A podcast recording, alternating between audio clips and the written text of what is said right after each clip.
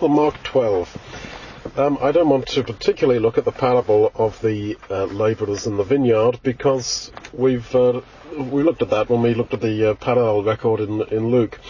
Um, when we when we read through a chapter from the Gospels like this one in Mark 12, we can get the idea that uh, the, all the incidents and the bits of teaching that are recorded uh, are kind of well, not in any particular uh, sequence, and that uh, it's maybe a chronological sequence, but often we fail to see the connections uh, between uh, the different pieces of teaching, the, the different uh, incidents that are recorded. But actually, in nearly all the chapters of the Gospels, if you look carefully, you'll see that there is a theme being presented, being developed. And uh, here in, in Mark 12, I suggest that the theme is of total dedication, and that anything less than that is, in fact, absolutely obnoxious to God and, and His Son.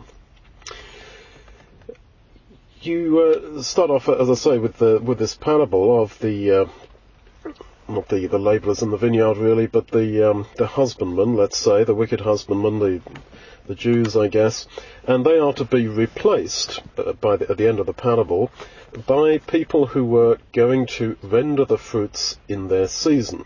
Now, unfortunately, in this chapter in Mark, that's not actually mentioned. This is Mark 12, uh, verse 9. Mark just says, uh, records that the Lord said he will come and destroy the husbandman and will give the vineyard to others.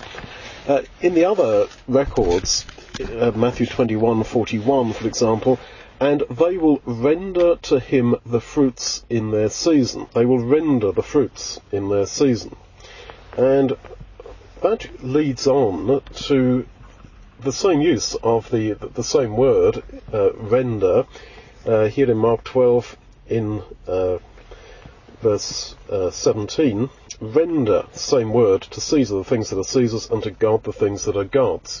So this is carrying on from the parable that says that we are to render the fruits of the, the vineyard to the master in their seasons. And the idea can be, I think, that when the Lord, uh, as it were, comes into our lives, then we render him something um, the idea of sort of Sunday Christianity, that you go to the meeting and you have your spiritual time and you render to the Lord.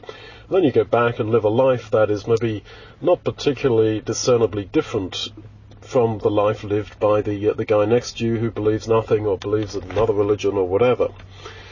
And so Jesus is picking up on that, I think. He's told a story which leaves us being the people who are to render uh, fruit in its season to our master. But then he goes on to say, you are to render to God what is God's. Now, in the context there, as uh, just read in, in Mark 12, um, verse 15, he says, Bring me a denarius, a penny, that I may look at it. And they, they bring it, and he says to them, Whose is this image and inscription? And they said to him, Caesar's. And Jesus said to them, So render to Caesar the things that are Caesar's, and to God the things that are God's. And the idea, of course, is that what has got God's image and superscription should be given to him. Now, what has got God's image and superscription? Well, it's us and it's our very body, because we are created in the image of God, and we have His inscription. And the idea is that uh, that was an engraving. That means this is mine. That if you engrave on something your name, it is yours. And so Jesus is saying, whatever's got God's image and superscription, his signature, his uh, mark of ownership, you give to God. Now, that is you and me. Yes, when you stand there in the nutty Aristarchus in the shower, uh, that's all you are. You have ultimately nothing else, and that's how you came into this world, and that's how you shall leave. And that is God's. And so he suddenly lifts the idea of rendering uh, things to God to a totally different level. That he's spoken earlier about rendering to God uh, and the uh, the owner ultimately of the uh, of the vineyard uh, is God because he sends his son to see whether there's been fruit and they, uh, they kill him and don't reverence him and so he, that is God, he gives the vineyard to others, to us, who are to render uh, the fruit to him. But then Jesus carries that theme on in this chapter and says, well, what are you to render? You. You are in the image of God. You have got uh, His inscription, His insignia on you. And at the very lowest uh, point in human life, maybe things have really, really gone wrong in your life, and you can be left with absolutely nothing in terms of relationships, maybe financially or whatever. Well, all you have is yourself. And it's easy when you get to those low moments to think, well, I, I am nothing. You are so much because you are human. Now, without uh, being humanistic, it is true to say that there is a, a, huge significance and value in the human person, in being human. Because unlike the animals, unlike any other form of creation, we are uniquely made in the image of God. And this not only uh, means that we have value, we are to perceive that value in other people. This is why we're told, don't curse men, uh, James says, because they also are made in the image of God.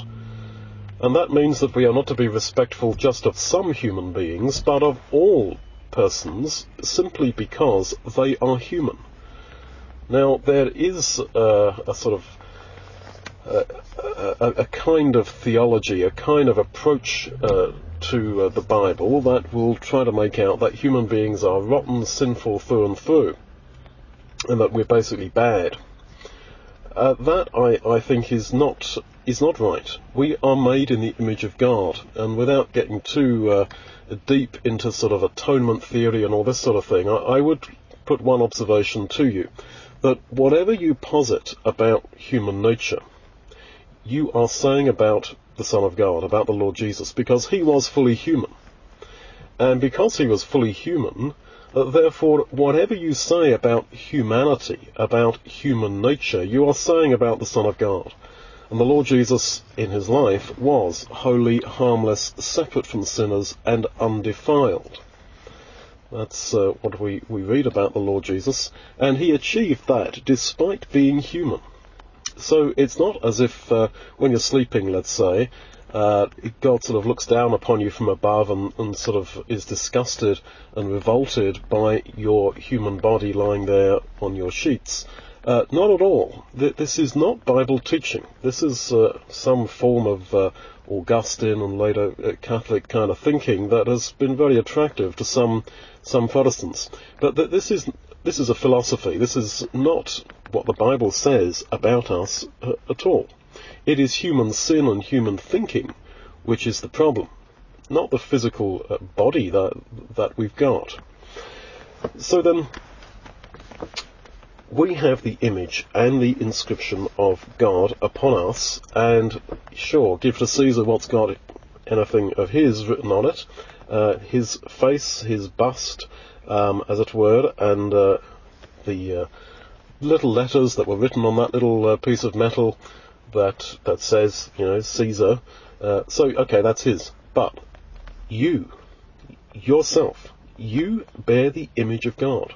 And therefore you are to be totally given to God, not just rendering a bit of fruit to God in the season, just occasionally, Sunday morning Christianity, um, but in who you are all the time. This is a very, uh, a very uh, strong idea.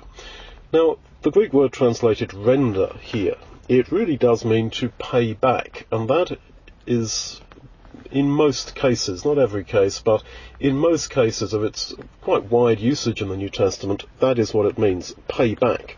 As if you have been given something and you are to give it back. So don't have the idea that, well, I'm sort of gracing God with my generosity. You have been given your body. You did nothing to be alive. You didn't buy your existence from God or from your parents. Everything is of God. And as the psalm says, of your own have we given you. That in that sense, all our, quote, giving is a giving back. And this is the significance of that Greek word meaning not just to give, but to give back, render, give back to God what is His, because it's got His image and superscription on it. Now, again, this is a challenge, and yet it is a comfort uh, that all the time, every second of our existence, we are bearing what is God's. We are what is God's, and we are to seek ways, practically, to give back to God absolutely everything. Now, this is a claim upon our whole life, upon our body, uh, upon our whole being. It not only applies to uh, our physical health, looking after that physical body, but of course to our use of, of our time, of our life. Absolutely everything to be given back to God. So it is not for us to seek sort of great material benefit and advantage for ourselves in this life, to seek to please ourselves, to build up our own kingdom, our own, quote, possessions uh, of bank accounts, uh, of uh, physical possessions, etc. The whole idea is that we are to give back to God absolutely everything. Now, the same word, to give back, occurs quite commonly in the New Testament about what shall happen at the day of judgment. For example, Revelation 22 verse 12, the Lord Jesus says, I'm coming soon to give, that is to give back, to every man according as his work shall be. So there is a recompense, a giving back to us at the day of judgment according to how we have lived. Now, tracing that theme through, we are given everything. Everything we have, everything we are, is a gift from God. We are to give it back, but when Jesus comes back, he will pay us back according to what uh, we gave to him in this life. So, what are we to uh, make of that? I think what it means is that the gift that God gave us, of everything that we are, everything that we have, in a sense, he has given it to us, and it does, in that sense, belong to us, although it is also ultimately his. Uh, insofar as we realize that and give it all back to God, at the day of judgment, it will be given to us, as it were, totally as our very own. Now, Paul talks about this when he, he says that we are given things to manage, and we must be faithful uh, in stewardship of that which is another man's, that is God's, um, so that we shall be given our very own. So I think that, that this is the idea of this uh, this sort of theme that's developed at some length throughout the New Testament around this word for render, paying back. Uh, that we're given everything, we therefore should give it all back to God, but at the, at the day of judgment, insofar as we have done that, it will be as it were paid back to us, and we shall have all that as our very own.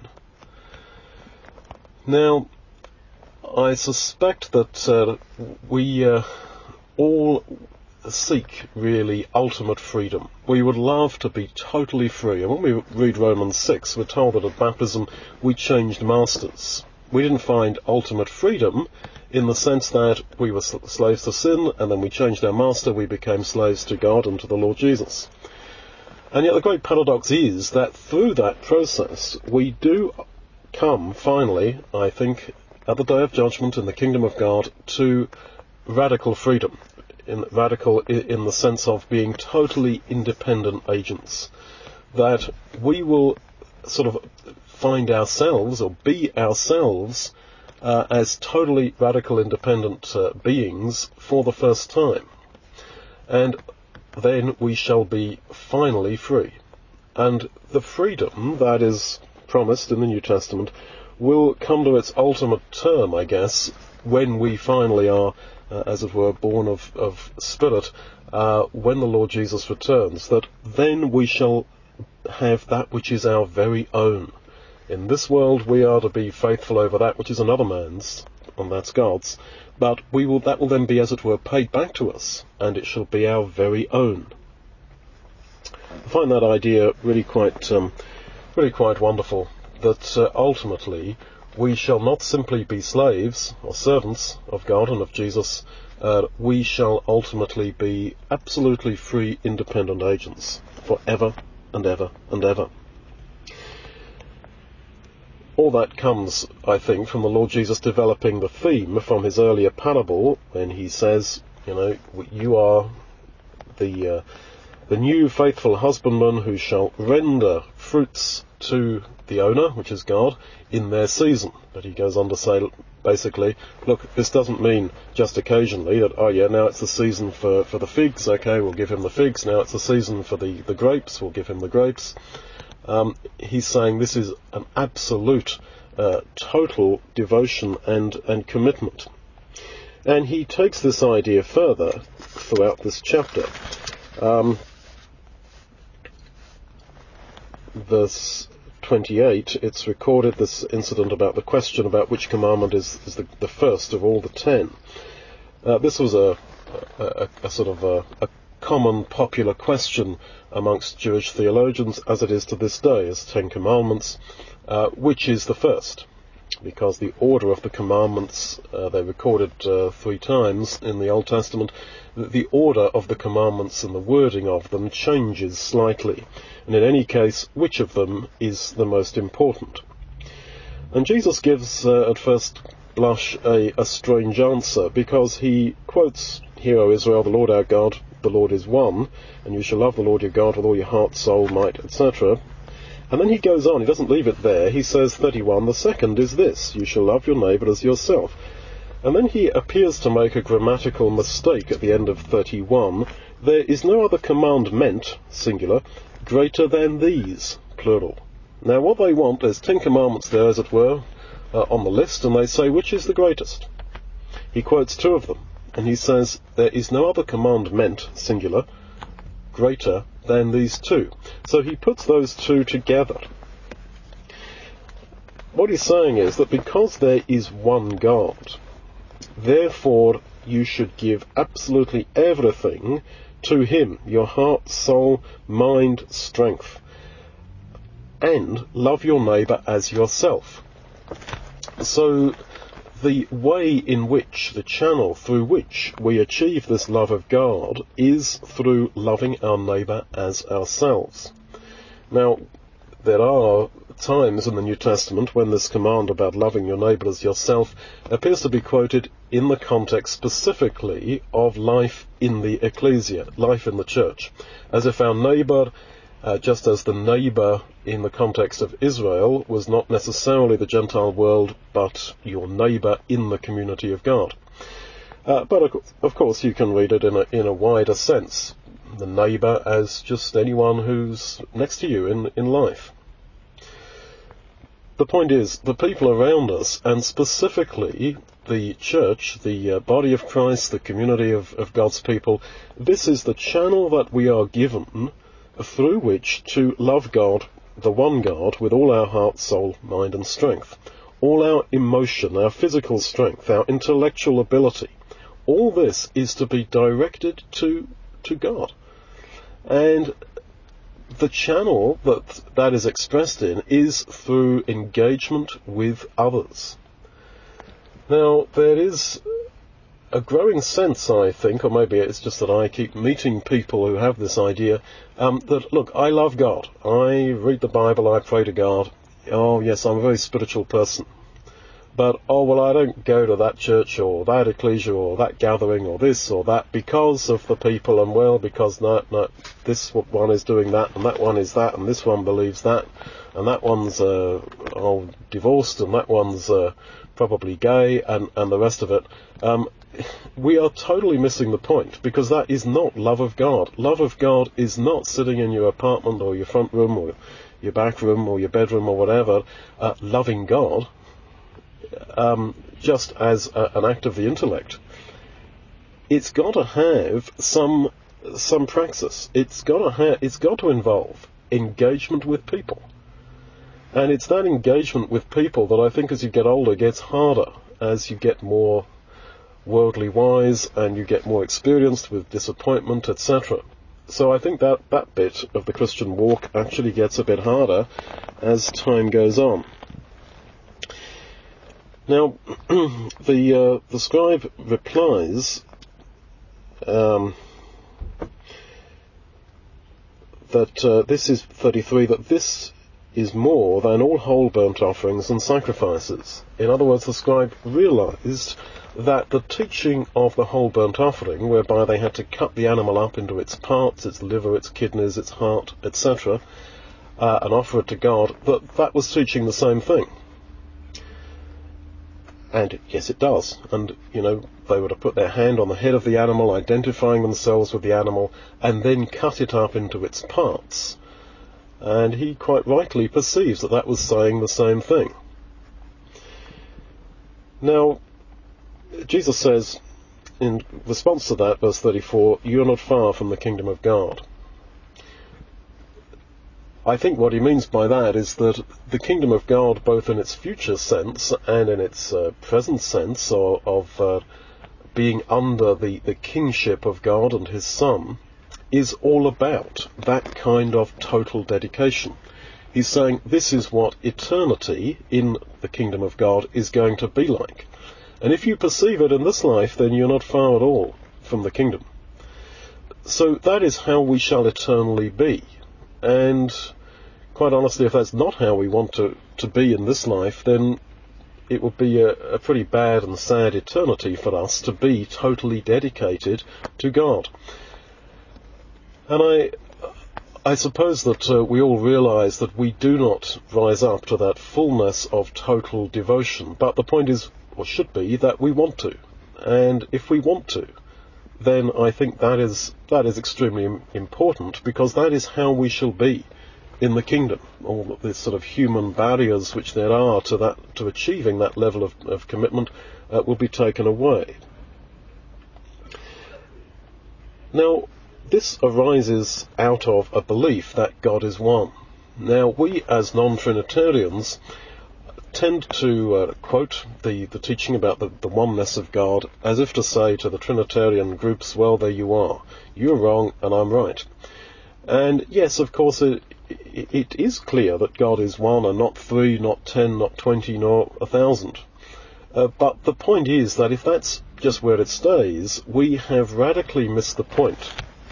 And I uh, fear uh, that we can easily get in the, the mindset of thinking that serving God means uh, being aware of all the Bible verses that say God is one, and uh, the sort of non-Trinitarian arguments and using those against Trinitarians and thinking we have done God's service. We are missing, I think, almost the whole point that the unity of God is a command. What commandment is the first of all? Verse 28.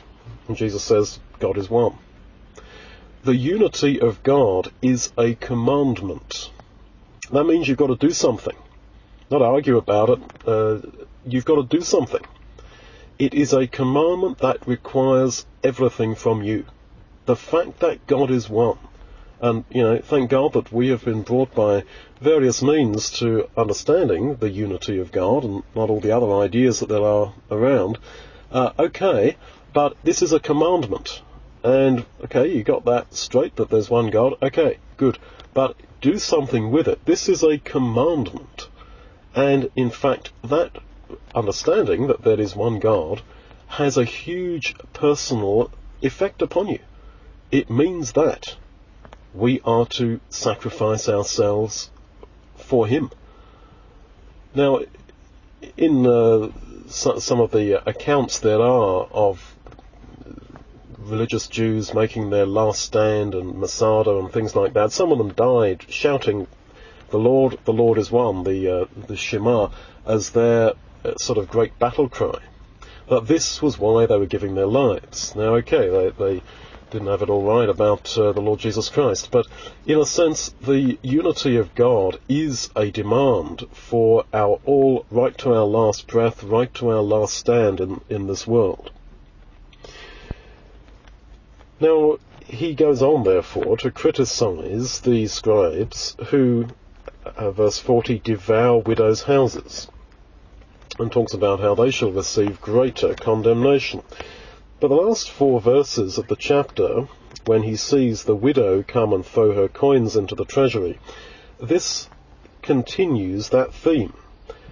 I mean, he says in verse 40 he, that uh, the scribes devour widows' houses, and straight away he goes on to talk about a widow. And there must be a connection. See, this is what I started by saying, that, that there is great thematic connection. And when he uses the word devour, uh, sorry, uh, 40, when he uses the word greater, these shall receive greater condemnation. Uh, greater is the same Greek word uh, translated um, in verse uh, 40, 44. They threw in of their abundance. Abundance and uh, greater, in verse 40, this is the same word. They shall receive abundant condemnation, and these people came and threw in abundantly or greatly. Now, with those connections in in mind, uh, especially the fact that this woman throws in all that she has, and he's just said, verse 40, they devour widows' houses, and a house doesn't necessarily mean in Greek and Hebrew thought of you know, bricks and mortar. Uh, it can be not only a family, but also a life, a livelihood. Uh, and she threw in her livelihood, her house, if you like, uh, into the, the coffers of these guys, of these scribes. So that there must be a connection between devouring widows' houses and then the, the account of the widow throwing in to these same sharks, these same scribes, uh, throwing in her, her all that she had. And so the idea of them receiving abundant condemnation must surely connect with, it seems, these same men uh, throwing abundantly into the treasury to be seen of men.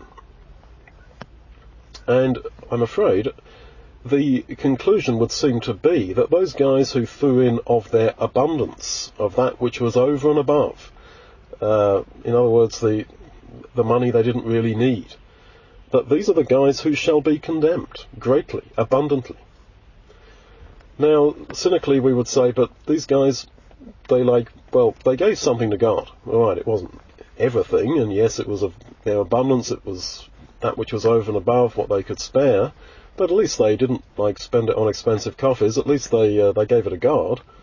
But it's rather like Ananias and Sapphira. You could say, yeah, well, okay, they told a lie, but um, I mean, they did sell their property and they did uh, give a fair sum of it to God, and it had to be a fair proportion of, of the money that they got for the uh, the gift to appear legitimate. They, I would argue, they kept back a not very significant sum for themselves. You could say, yeah, well, they lied. Well, we all fail, um, but you know, good for them. They they gave a certain amount. Um, okay, shame they lied, but all the same, pretty good generosity. Zap, you're dead you, know, sometimes I get the impression reading the Bible and the New Testament that the Lord Jesus is so gracious that all you got to do is say yes pretty well and you'll be there.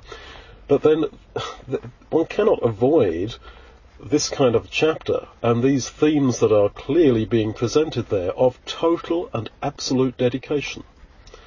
And that is, of course, how it should be, because if He died for us on the cross and invites us to pick up that cross and follow Him if we are to be true Christians, this asks a lot. It asks for radical generosity, not just of our abundance, uh, but this poor woman throwing in all that she had, all her livelihood, all that she had.